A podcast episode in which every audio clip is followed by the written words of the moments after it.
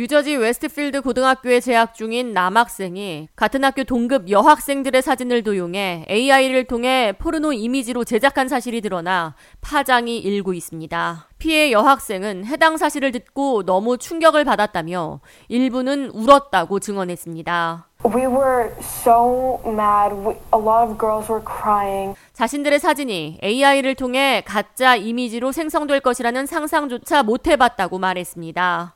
사건을 저지른 남학생은 지난 여름 같은 학교 여학생들의 사진을 도용해 AI로 가짜 포르노 사진을 제작했으며 이 사실을 지난달 말 한 남학생이 피해 여학생에게 말하면서 알려졌습니다.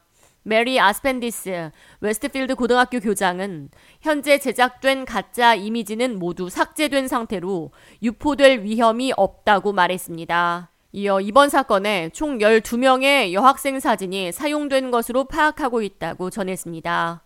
피해 여학생 프란체스카 마니는 사건을 저지른 남학생이 정학 처분을 받은 뒤 다시 등교하고 있는 상황이라며 그 학생의 얼굴을 보는 것만으로도 무섭고 소름이 끼친다고 말했습니다. 이어 제대로 된 규제 방침과 함께 퇴학이라는 엄격한 조치가 내려지길 바란다고 촉구했습니다. I never thought I'd be like a student. Like I never nothing AI didn't even come to my mind. I just thought it would be like creeps on the internet. Just seeing him in the hallway makes me like scared.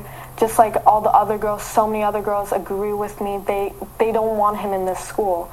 They're very scared.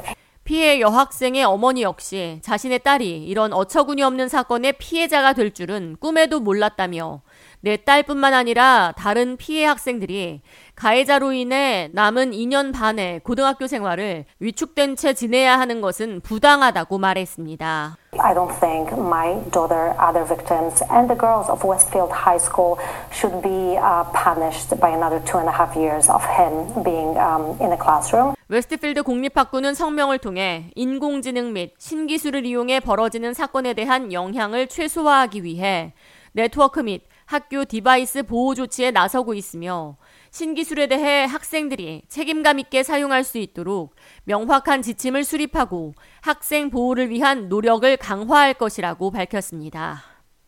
K-Radio 이하예입니다.